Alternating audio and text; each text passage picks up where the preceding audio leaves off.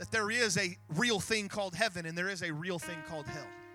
These are not abstract concepts, they're very real places. There's a pillar of, of holiness. What does it mean to be holy? And, and I think we need to get that right because the, that's, that's one of the attributes, one of the few attributes of God that He has given to man. He said that God is holy. But the verse says, Be ye holy because he is holy. So we got to get that right because if we don't get it right, we're we've lost we've got to get the foundation of worship. What does it mean to worship? There's some other ones that we'll hit. But if you look at the book of Revelation, and, and I'm not going to preach from Revelation uh, today, but I, I just want to clue you in on the very first verse of Revelation chapter 1. We look at the book of Revelation as an apocalyptic book. It's got a lot of weird things in it, and I'll be honest, it does. I mean, you, you, it's a lot of figurative language. It's, it's a lot of, of chaos and, and, and catastrophe and plagues and all of that. But if you want to know how to understand the book of Revelation, you start in the book of Revelation, chapter 1, verse 1. And this is what it says The revelation of Jesus Christ. I don't even have to go any further. Everything that happens in the book of Revelation happens to reveal God's glory. I, I, could take you, and, and I'm just trying to build something from one. I could take you to Revelation chapter 4 and, and, and look at the first couple of verses, and it says that John said, I was in the Spirit, and behold, a throne stood in heaven with one seated on the throne. When you get to heaven, you're only going to find one throne, and you're only going to find one person, if I could use that phrase, on the throne. Why? Because it's the revelation of Jesus Christ. But Jesus, this, this God that's invisible and all knowing and all power, he looked at mankind from the very beginning and realized that man has sinned and come short of the glory of God. I'm gonna let you be seated because I'm gonna hit a lot of verses today, and uh, I I I'm, I, I I need you to to just pay attention. I could hit just a few verses, but I want to show you the overwhelming uh, weight of Scripture as it comes to salvation. It's that question that was asked on the day of Pentecost when Peter got done preaching, and and and you, you can see him. It's probably in my mind, he, he's been preaching and he takes a breath, and from the back of the crowd, the voice is raised. Someone asked, I've heard you preach. What must we do? If I could give you Brandon Buford's version of that uh, uh, of what that verse says. Someone was saying i've heard you preach that we're, we're, we're sin. I've heard you preach that we messed up. What do we do to be saved? How must we be saved? It's the same question that was posed in acts chapter 16 when the prison keeper asked of paul and silas after the earthquake came and released them. He looked them in the eye and he said sirs what must i do to be saved this question has to be asked by everybody that's ever walked the face of this planet. At some point, you're going to have to answer that question What must I do to be saved? That question has been asked from the very beginning of time, and it will continue to be asked until God calls us home. The answer is very clear God has always provided a way of salvation for mankind. When Adam and Eve sinned, he provided them with the sacrifice of an innocent animal that clothed the nakedness and the shame of their bodies and covered them. When Cain sinned, God provided a mark and spared his life. When God called Abraham out of the land that he lived, he was providing for him a way of safety. When God called the people of bondage out of Egypt, He provided them a way escape. He called them His children. They were His chosen people. And on the heights of Mount Sinai, God gave them the law and instructions for Israel's salvation. And that law was complex, and that law was blood. The essence of the law, if you will, required a yearly sacrifice of atonement. It took place on the 10th day of the seventh month and it was there that day, a high Sabbath, in which no work should have been done. They were to have fasted from the evening of the ninth to the evening of the tenth. And if you didn't do it, you were cut off from Israel. There were two goats, two kids, if you will, you know, goats, uh, uh, the young of goats. They were two goats that were used in this sacrifice that took place on the Day of Atonement. The first goat was, was slaughtered, and his blood was applied the mercy seat and also applied to the other goat. The other goat was led out of the camp with the sins of Israel being symbolically placed on the back of that goat, and someone had to lead that goat way out to the wilderness and leave it there so that the goat would never find way back. It was a symbolic gesture that rolled ahead, rolled their sins forward a year. Basically, if you followed the law, of Moses that God gave him, if you did all of that, then, then you were going to be in a place of, uh, of salvation, but salvation was not going to be complete until one day a perfect sacrifice, if you read the book of Hebrews, a perfect sacrifice, a more perfect sacrifice would come into place.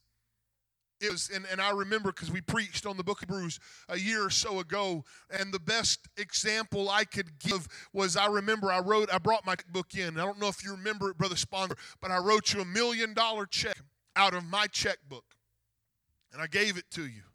Because the point was is that all those in the Old Testament, every up until the cross, they were they they had a check in their hand, but they couldn't fully cash it until there was something to back that check up. And if Brother Sponsor would have cashed that check that day, I'd have been in trouble. But hopefully, one day I could have uh, maybe put off in the bank account that I could have called Brother Sponsor and said, okay, you can cash that check now. The check of all mankind's salvation was going to be cashed on an old rugged cross where the blood, spotless lamb, would be shed. And that way we could have salvation that more perfect sacrifice was all because there was a God became flesh. I preached all about that last week, so I can't I can't completely go into that again. But he became flesh. The Bible says that a spirit does not have flesh and blood, but yet the Bible also says that without the remission uh, or without the shed blood, there can be no remission sins. And so if you're going to have your sins remitted, if you're going to have your salvation, there has to be blood that was shed. And the only way to have a perfect sacrifice is to have perfect life lived. And man couldn't do it because Paul said it best when he wrote in Romans chapter 3, verse 23 all have sinned and come short of the glory of God.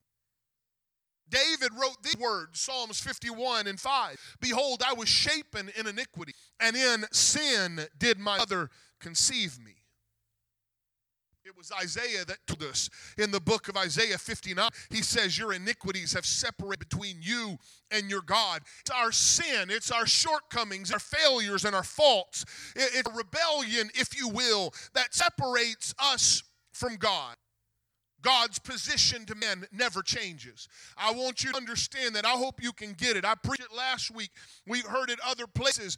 Brother, um, I believe it was Brother Jonathan Hara even talked about it in the prodigal son. The, the position of God ever changes. When, when Adam and Eve sinned in the garden, God did not leave Adam and Eve, they had to leave. When the prodigal rebelled against father and said, I can do it my way, father was right there waiting all along. It was the, the prodigal that left, and the same is true with you and I. By virtue and reason of our sin, we leave God. And so it is that this principle of separation between God and sin is there because we're born into sin that there must be a new birth that removes that separation from us. And so we begin to understand what is that salvation that's found in the Bible. Would you let me go as fast as I can for about two minutes? Verses, I don't even know if you can get them all. If you want them later, I'll give them to you. But first off, I want you to know that salvation, it's two parts. It's what God does, and it's what we do. There's a lot of people that like to just say, well, God's going to pour out his salvation on all of us. We're all good. Everything's going to be great. But, but I would like to remind you, while I am absolutely, positively convinced and understand that God is the only one that can give us that salvation, there is work that you and I must do. Let me read to you very fast a whole lot of verses. I want you to see how each verse denotes an action on the part of the individual in order to be saved.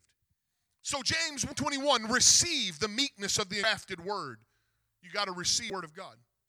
Proverbs 28, whosoever walketh uprightly shall be saved. You got to walk uprightly. In Luke chapter 7 and verse 50, thy faith has saved thee. Go in peace. That's that person's faith. Acts chapter 11, verse 14, who shall tell you words whereby thou and all the house shall be saved? The emphasis is on spoken word. John chapter 10, verse, and I am the door, and if any man enter in, he and by me, if any man enter in, he shall be saved. You got to walk through the door. And then uh, uh, 1 Peter 3.21, even baptism doth now save us. The em- emphasis on water baptism. Acts 2.40, save yourselves from this untoward generation. The emphasis is on their personal responsibility of salvation. Isaiah 45.22, look to me and be and ye be saved. That's you got to look to God. Acts chapter 16, verse 31. Believe on the Lord Jesus Christ, and thou shalt be saved in thy house. You got to believe. It's Ephesians 2 8. For by grace are you saved through faith. It's Romans 10 13. Whosoever will call on the name of the Lord shall be saved. You see what we have to do. It's Titus chapter 3 and verse 5. It's not by works of righteousness that we have done, but according to his mercy that he saved us. Matthew 10 22, he that endureth to the end shall be saved. And Romans 8 24, we're saved by hope. Mark chapter 16 and verse 16, he that believeth and is baptized shall be saved. And Romans chapter 10 and verse 9, if thou shalt confess with thy mouth the Lord Jesus and believe in thine heart that God hath raised him from the dead, you shall be saved. There's a lot of things that you and I have a part and parcel when it comes to our salvation. I read earlier that a, a, spirit does not have flesh and blood, and so God had to reveal his glory and his image in a man in order for there to be blood shed. It's why we celebrate Christmas, it's why we celebrate the Nativity. God incarnate, God manifested himself in flesh, born of a woman. He came down to earth so that one day we can go up to him. But watch this. If a spirit hath not flesh and blood, but yet our salvation requires the shedding of blood, there's another side to that. For 1 Corinthians chapter 15 and verse 50 says that flesh and blood cannot inherit the kingdom of God. And so you have this beautiful picture of the of our heavenly Father becoming flesh so that you and I could have a new birth that would allow us to inherit heaven. And the only way you do it is to understand what Nicodemus asked of Jesus in John chapter 3 and verse 3. Jesus answered and said unto him, Verily I say unto thee, except a man be born again, he cannot enter or he cannot see the kingdom of God. Nicodemus said unto him, How can a man be born when he's old? Can he enter a second time into the mother's womb and be born? And Jesus answered, Verily, verily, I say unto you, except a man be born of the water and of the Spirit, he cannot enter into the kingdom of God. And so the fact is, as Jesus became like us so that he could give us the ability to be born again like him, born of the water and of the Spirit. It was, it was this new birth that if you're not born of the water or born of the Spirit, the Bible says you cannot enter into the kingdom of heaven. So I want to talk to you a little bit about what that born of the water, born of the Spirit means. From the Bible, you and I, we have to realize and learn that salvation is absolutely useless if faith doesn't precede it. You can come down into this baptismal right back here and you can dunk yourself a hundred times, but if you don't believe that Jesus is the one that washes your sin away, all you're doing is getting wet. The first element of our salvation is we have to have faith. It is an absolute prerequisite to coming to God. But it's more than just a mental belief or a sin. The Bible teaches us that faith without works is dead. Let me read you a few verses Hebrews chapter 11 and verse 6. And if you can't, I, I told Brother Mike that I was going to be blowing and going because there's a lot of verses. So if you don't get them, you can ask me. I'll get you my notes. You're more than welcome to have them. But without faith, it's impossible to please him. For he that cometh to God must believe that he is, and that he is a rewarder of them that diligently seek him. It's John 3 16. For God so loved the world that he gave his only begotten Son, that whosoever believeth in him should not perish, but have everlasting life. It's Romans 10 17. Faith comes by hearing, and hearing by the word of God. It's Ephesians 1 3, in whom you also trusted, and in whom also after you believed, you were sealed with that Holy Spirit of promise. In 1 Corinthians chapter 1 and verse 21, and it pleased God by the foolishness of preaching to save them that believe. Faith is the first step to salvation. Why do I preach it? Why do I keep saying it over and over? Well, because I'm hoping somewhere in the foolishness of my preaching, somewhere someone would say, I believe what that Bible's talking about. I believe that He came to save me. I believe that He loves me with a love that's unknowable and unsearchable, and I want to be saved. Faith is the first step. Sometimes we get a little too quick to jump into the actions of salvation and we forget the faith. You can you can teach somebody you must be born again, you must be baptized, and you can go get them all hyped up, and you can go baptize them in Jesus' name, and that's a, an awesome thing. But if their faith was not what propelled them into the water, then their baptism was a little weak. I don't want you to baptize someone just because they want to get wet. I don't want to baptize someone to fill a, a membership roll. I want to baptize someone that can look me in the eye and say, I've sinned and come short of the glory of God, and I want these old sins washed away by the blood of the Lamb. And so it's faith that precedes our salvation. But there is a second step that must happen long before someone's baptized, long before the power of God's Spirit flows in them, and that is there must be repentance. The word repentance comes from the Greek word, and I know I can't pronounce it right, but metaneo. It means to change one's mind and purpose. It stresses a change for the better. It stresses someone that is amending their ways. It's a conscious decision to turn away from sin and turn toward God. Repentance is not, God, I'm sorry I messed up, and that's all. Those of you that have children, some of you that are still childlike, you ever done something and then you apologize, but you really didn't mean it? Hmm. Man, that's tight. I might preach on that a little bit. You you you you uh, parents you you get into it and you start saying this is what's going to happen you know this is the punishment and all of a sudden man they repent like crazy. They're on their knees. They're holding on to your ankles. Mom i'm so sorry daddy. I'm so sorry. I'm so sorry. Please please please and if that's the only repentance you've ever done, then it's a little incomplete because repentance is more than just saying, I'm sorry. It's an element of it, but it's a sorrowful purpose that says, Not only am I sorry for what I've done, God, I don't want to do that anymore. I may not be able to make it all my own, I may not be able to change completely on my own, but I'm trying to make up my mind that that old life and that old man and that old son that I was, I don't want that anymore. That is 100% your responsibility. It is you and you alone that makes up your mind that I'm going to repent. Let me read you a few verses. Chapter 13 and verse 5. I tell you, nay, but except you repent, you shall likewise perish. Second Peter chapter 3 and verse 9, and this is a beautiful thing. The Lord is not slack concerning his promise, as some men count slackness, but is long suffering to usward. That means patient, not willing that any should perish, but that all should come to repentance. One verse says, if you don't repent, you're going to perish. Another verse says, I know you're going to perish if you don't repent, but I'm going to give you every chance I can to let you repent because I don't want you to die. What a God we serve. That's why you got to put verses together. Because one verse sounds kind of negative, and then the other verse says, But I'm going to do everything possible to give you a chance to repent because I don't want you to die lost. Second Corinthians chapter 7 verse 9. This is a, a, verse that goes with what I was just talking about a minute ago. Now I rejoice, Paul said, not that you were made sorry, but that you sorrowed to repentance.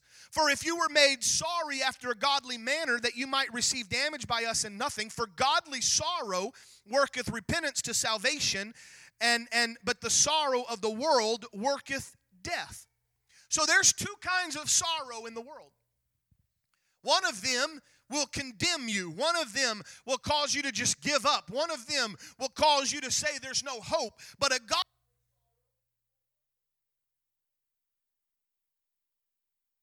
so hard I shut my mic down.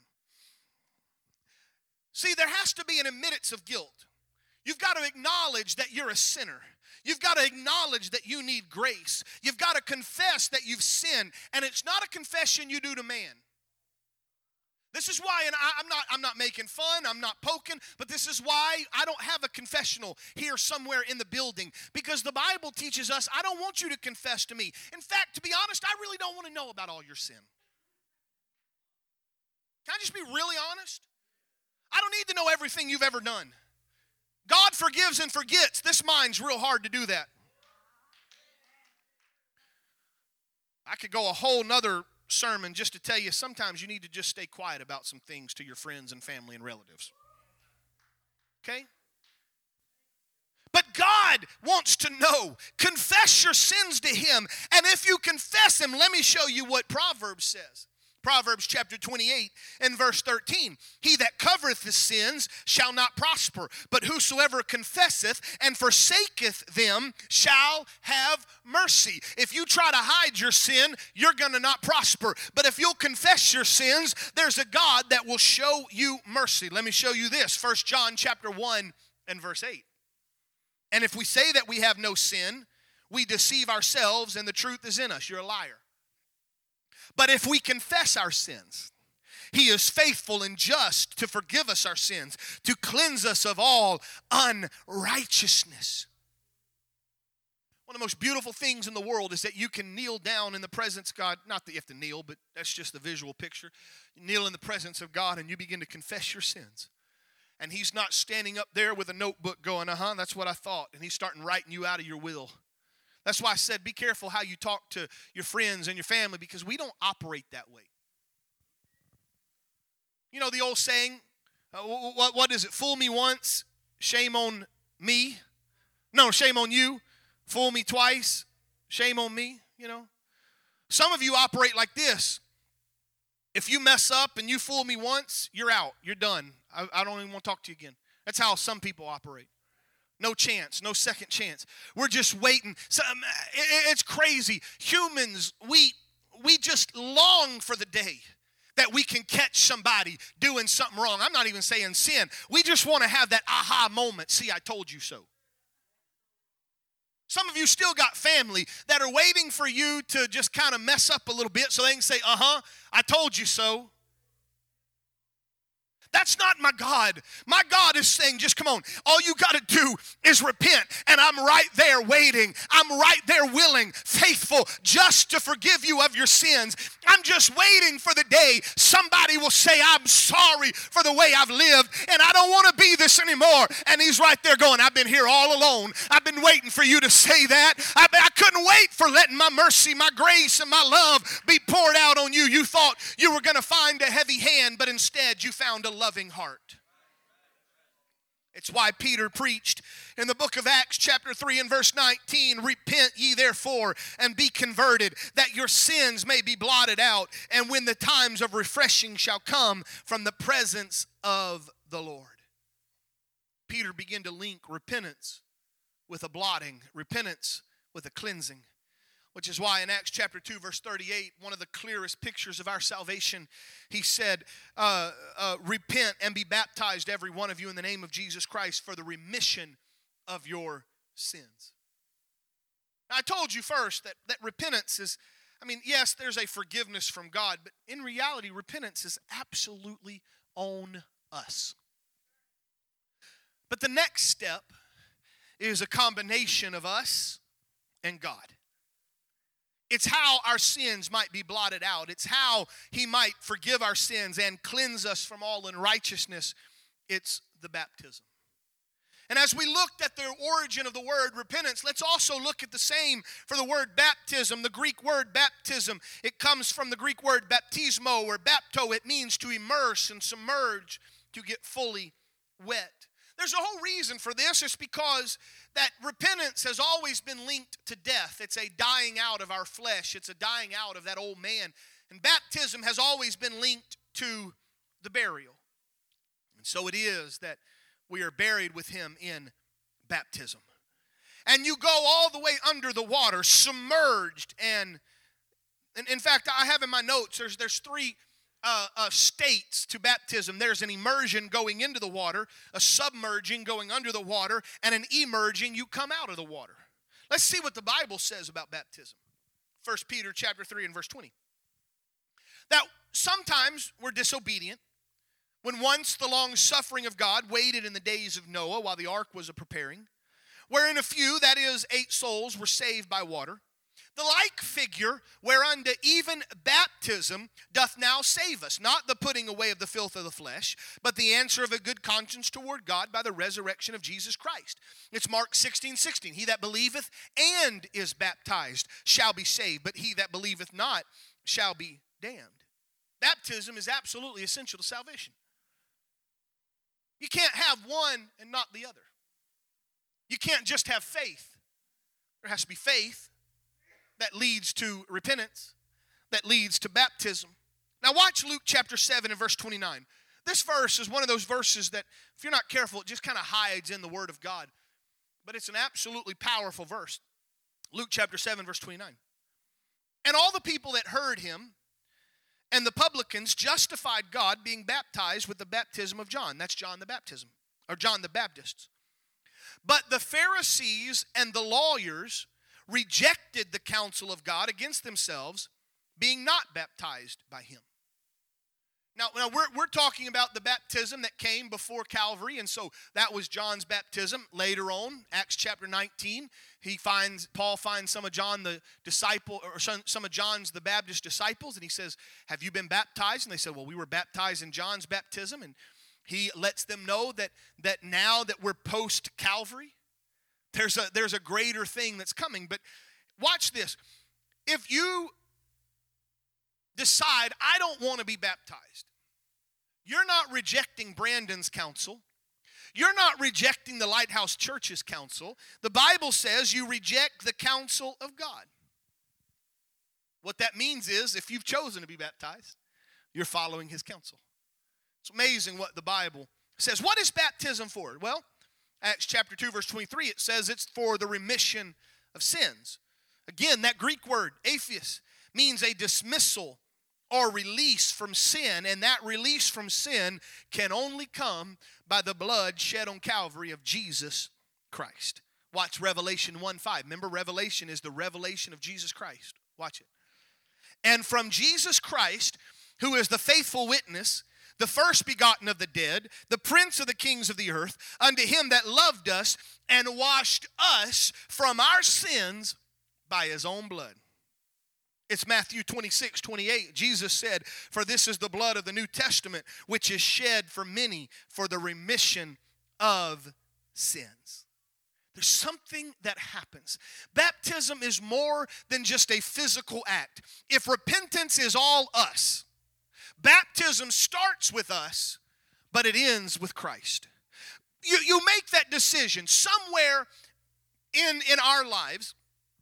We, we make the decision. We say, I want to be baptized.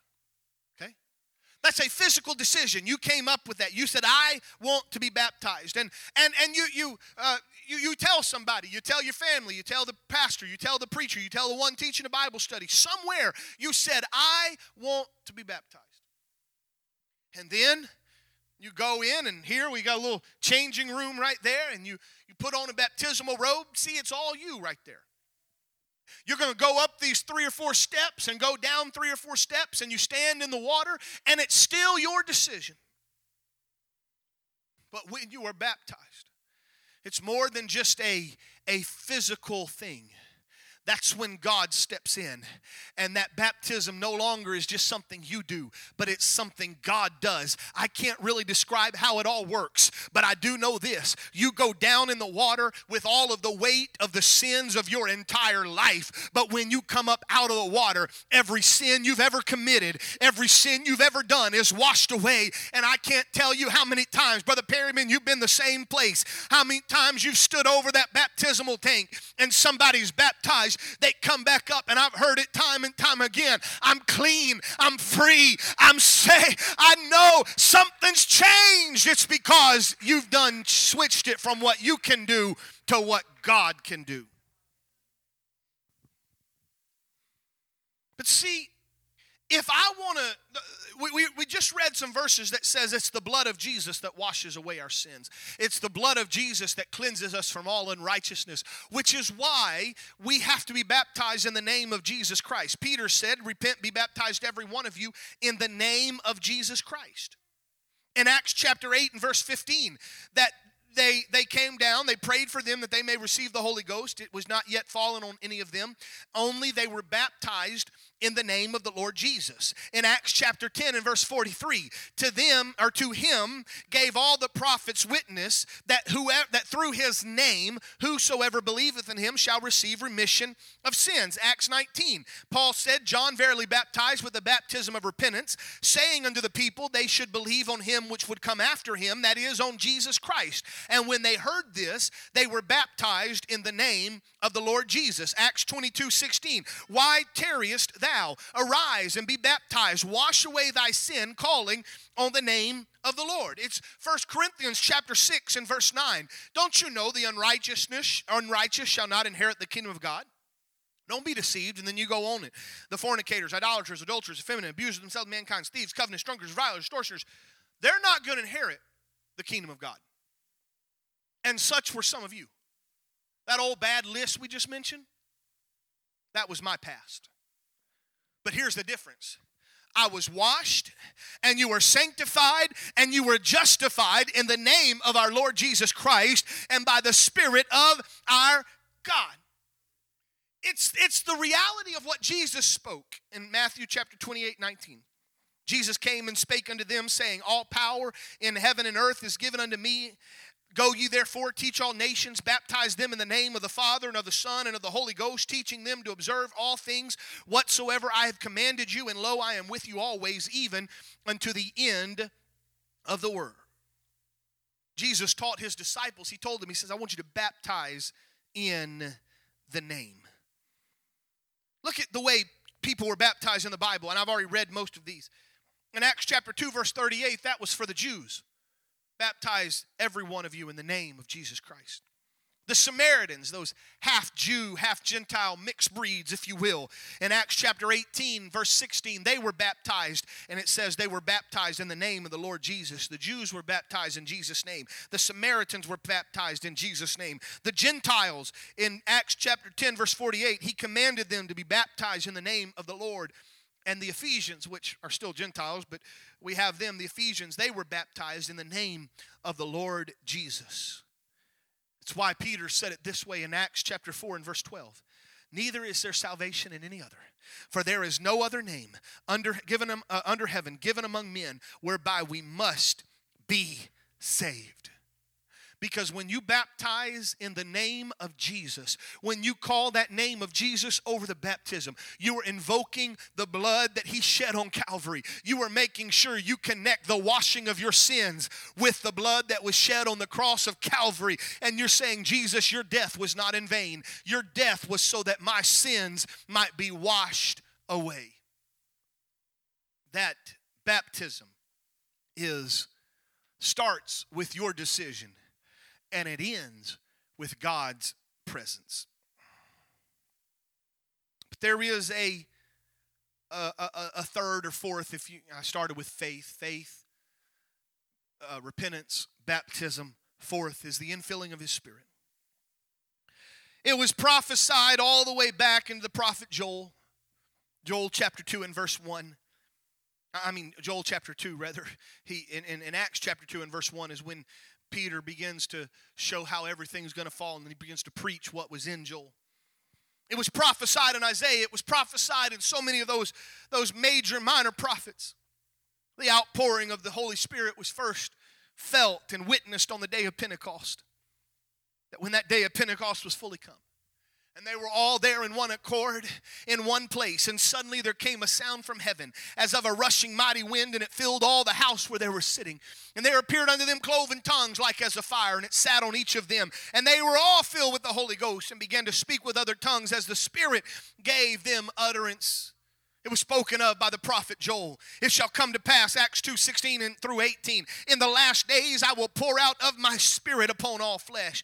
It'll hit the sons and the daughters. It'll hit the young men and the old men. It'll hit the servants and the handmaids. I will pour out of my spirit. And then Acts chapter 2, Peter comes around at 238. We've already talked to repent. Be baptized, every one of you, in the name of Jesus Christ for the remission of sins. And then he ends, and you shall receive the gift of the Holy Ghost. Do you remember what we read at the very beginning? Except a man be born of the water and of the Spirit, he cannot enter into the kingdom of God. And so it is this water, that's the baptism, and of the Spirit, that's the infilling of the Holy Ghost. And both of those gives you access to that eternity in heaven. Paul expounds more why you need to receive it. Romans chapter 8 and verse 9, it says, But you were not in the flesh, but in the Spirit if so be that the Spirit of God dwells in you. And if any man have not the Spirit of God, that man is none of his. What's the Holy Ghost? It, it's the Holy Ghost. It's the Holy Spirit. It, those, those words are interchangeable, but it's simple. It's the Spirit of Christ living in you. It gives you power to overcome sin. It gives you power to resist temptation. It's God making His residence in your life so that He can say that your body is the temple of the Holy Ghost. It was a promise to you. Acts chapter 1 says they were assembled together with him and he commanded them, Don't depart from Jerusalem, but wait for the promise of the Father. John truly baptizes with water, but you'll be baptized with the Holy Ghost not many days hence. They, they started asking him questions about the end of the world, and he said, You don't have, that's not for you to know. That's not for you to know the times or the season. Only the Father knows, but you'll receive power after the Holy Ghost has come upon you. You'll be witnesses in Jerusalem, Judea, Samaria, the uttermost parts of the earth. That power to walk right, to live right, that power to rise above sin, that power to realize the temptation of Satan and the temptation of sin and the lust of the flesh doesn't have to be the thing that walks you through life. You can walk in His power. And they were all filled that day. And when they were filled, they spoke with other tongues as the Spirit gave them utterance. It was the way that the Lord decided to make sure everyone knew whether they had received it or not. Mary, the mother of Jesus, was up there, part of that 120 in the upper room, and she spoke in tongues. The Apostle Paul said, I'm glad I have spoken in tongues, 1 Corinthians 14 18. The Ephesians that we talked about, they spoke in tongues. Acts chapter 19, verse 6 and 7. When they laid their hands on him, on them, the Holy Ghost came on them, and they all spoke with tongues and prophesied. Remember, I told you earlier that it was the Jews and the Gentiles and the Samaritans and the Ephesians. They all were baptized in Jesus' name. The same is true with those that received the gift of the Holy Ghost, speaking in tongues. And one of the beautiful pictures of this is Acts chapter 10, verse 44. It's the story of Cornelius, a Gentile, someone that, according to the Jews, had no business being in the presence of God. Somebody that had no, no hope, if you will, but God has always had a hope for everyone whosoever will. Peter was preaching Acts chapter 10, verse 44. The Bible says, while Peter yet spake these words, he was still preaching. That the Holy Ghost fell on them which heard the word. And they of the circumcision, that's the Jews, Paul, uh, Peter rather, Peter had brought some friends with him to kind of watch what had happened. And those Jews which believed, they were astonished, for as many as came with Peter they, they, they were astonished because that upon the Gentiles was poured out the gift of the Holy Ghost, for they heard them speak with tongues and magnify God. And then answered Peter, Can any man forbid them water that they should not be baptized, those which have received the Holy Ghost as well as we? And he commanded them be baptized in the name of the Lord. There's something about that. This salvation, faith, repentance, baptism, the infilling of the Holy Ghost. Faith, we talked about that. It's, it's, it really is. It's all about you. And you just got to come to the understanding that, that what the Bible says is true. That's, that's what faith is. Repentance is basically all in your court. You're the one that's got to repent. You're the one that's got to confess your sins. You're the one that has to do it. I can't do it for you. God can't do it for you. You got to do it. Baptism, it starts with you, and then it ends with this beautiful remission of sins. But I've noticed something in my life that a lot of people stop right there because they like to be in control. And the Holy Ghost you don't really have a part in that at all. It's a gift from God. Now, He wants to give it to everyone. He says the promise is unto you and to your children and all that are far off. That, that, that every person that's ever walked the face of this earth and, and, and, and should have that ability. And, and we get that. It's not just something that's reserved for a few, it's for all. But in order to receive His Spirit, you've got to wholly surrender to Him. A lot of people, it's hard for them to do that. It's easy to say, I'm ready to go get baptized. I want to walk into the tub. I, I, I want to I want to get that baptismal certificate. It's my decision, and it is.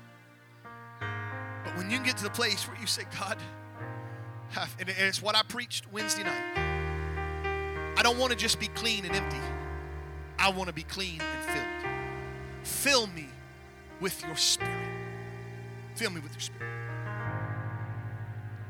The gospel is the death, the burial, and the resurrection of Jesus Christ. It, it's the humanity of that incarnation. God manifest in the flesh. It's the humanity that had to die, be buried, and was later resurrected. That gospel. That's the power without that, that's why I had to start with who God is and how he revealed himself and how he how he, he did all that because without that our salvation has no power. But yet it was Peter that said or, it was Jesus that said to Peter and all of them, he said, You shall receive power. And then you hit the upper room and all of Acts 238. And, and that power, and, and it's it's amazing, you know, we t- today when we get ready, here's another shameless plug. I need some help in a little bit. 230 got what is that? Three hours. So you, I'll be done here in a moment, and you can go get something to eat, and I need you back two thirty. But I have a feeling somewhere we're going to pull out a power tool. Right? Somewhere we're going to grab power tool. It's going to have a it's going to have a cord. Now we call that a power cord. But that power cord is absolutely useless if it's not plugged in. I don't care how great that power tool is. I don't care how many horsepower or whatever you can call it. I don't care how many amps and, and, and all of that that that tool can have and torque. And it's useless if it's not plugged in. And your salvation is absolutely useless if it's not plugged in to the gospel of Jesus Christ. That's why we started with who God is, because it was God manifest in the flesh. It's God that revealed Himself. It's God that became like you and I, so that one day you and I could become like Him. Acts 2:38, that's not the gospel. That's your salvation. Your salvation plugs you into the gospel. It's Acts 2:38 allows you to plug into the riches of salvation. Watch this. Jesus died and we've got to be plugged into that death. We have to in turn die. We have to say some of the same words that the humanity that Jesus said, not my will, thine be done. I, I promise you, the humanity of Jesus Christ did not want to die on that cross. He knew what was coming. He knew the pain and the torture and the agony. And, and there, that's why in the Garden of Gethsemane he sweated great drops of blood. But you've got to get to the place where you say, Lord, I don't want me living anymore, if you will. I don't want this old carnal, fleshly nature living. I, I got to repent who I am is not who I want to be. And you plug into his death through your repentance. And they laid Jesus in a tomb where he was buried. The Bible says we are buried with him in baptism. That's that second prong of the gospel that matches, or of the salvation that matches his gospel. But just as Jesus didn't stay buried in that tomb very long, so you and I need to be raised in life again, and that resurrection mirrors the infilling of the Holy Ghost, where we rise a new creature in Christ Jesus. All things passed away. Behold, all things become new. And so it is our salvation matches the gospel. In our repentance, we matches death. In our baptism, we matches burial. And in the infilling of the Holy Ghost, we match his resurrections. Romans chapter 6 and verse 3 says, Have you forgotten? That when you were joined with Christ in baptism, you joined in his death. For we died and were buried with Christ as, by baptism, but as Christ was raised from the dead by the glorious power of the Father, so also we may live new lives. That's what salvation is. You got to get it right because I started by saying that except a man be born of the water and the Spirit, he cannot enter into the kingdom of heaven. See, I'm trying to build a foundation that heaven is useless if you don't get God right. Your salvation is useless if you don't get God right, but heaven is useless if you don't get salvation right. So I think it's important that we realize who God is and why He loves us so, and how you and I can be partakers of that glorious salvation so that we can get our eternity Because I promise you, heaven is real and hell is real. And there is no middle place. It's not like the VIP lounge somewhere where some people get to go to heaven and the rest of us, you know, we're okay. We just, just don't get that glorious thing. No. Only one heaven or hell. And salvation is what gives us access to that eternity of heaven. And the lack of salvation would be what puts us in that eternity of hell. You've got to make that calling and that election sure. I've preached the Word of God today. I'm inviting you to stand. I preached the Word of God today as best I can. I know it was fast. There's a lot I had to cover. If you want it, I can easily give it to you. You can give me your email address or if you need a hard copy, I'll gladly print it out. It's almost word for word what I preached today. But we're going to answer it biblically and nothing more. So now, today, the ball is in your court. Where are you at? Do you need to just believe? Is that the first step? You need to realize there's a God that loves you, a God that became flesh so that he could die the humanity, blood shed. Do you just need to believe? That's the first step.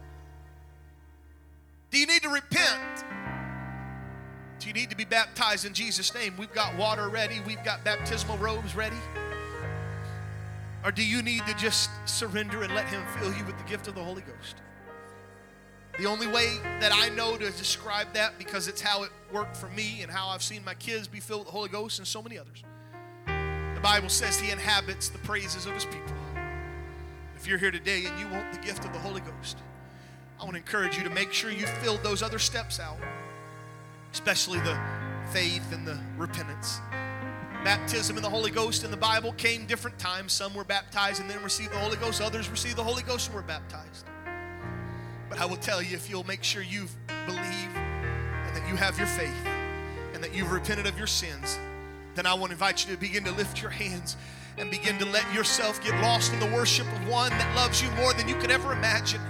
And as you begin to lift up the name of Jesus and you begin to worship Him and you begin to thank Him, the Holy Ghost is here right now. The presence of God is here. I wonder if we could just all begin to extend our hands and could we hallow this place and let it turn into a place where God is free to move? Would you make sure whatever step you're at, you need to do that step and move forward? In the mighty name of Jesus. As they begin to sing, as they begin to play, I open altars, I hallow this ground. Would you begin to call out to Him? I want to make sure my salvation's right.